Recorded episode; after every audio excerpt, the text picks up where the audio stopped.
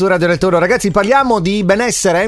Allora, ho scoperto questa notizia molto molto carina che mi arriva dal Global Wellness Institute eh, e sostanzialmente si occupa di, come dire, trovare i te- trend per l'anno nuovo, quindi nel 2024, per far stare bene le persone.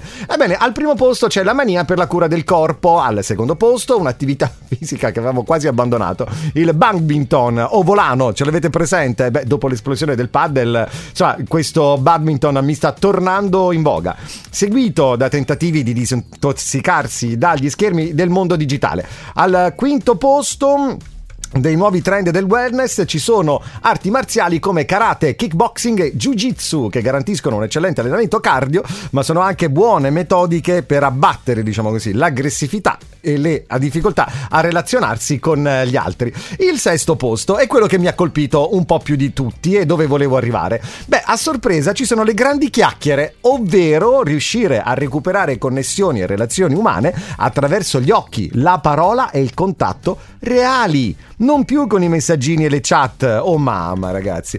Eh, tra le cose che bisogna imparare a fare di nuovo, bisogna imparare a sostenere conversazioni significative. È un'emergenza, in particolare per la generazione Z e dei millennial, che sono a caccia di fatto di una maggiore intimità emotiva attraverso appunto la, disco- la discussione, l'argomentazione. Ecco perché per favorire queste grandi chiacchiere sono in ascesa giochi di società e app proprio per avviare dialoghi.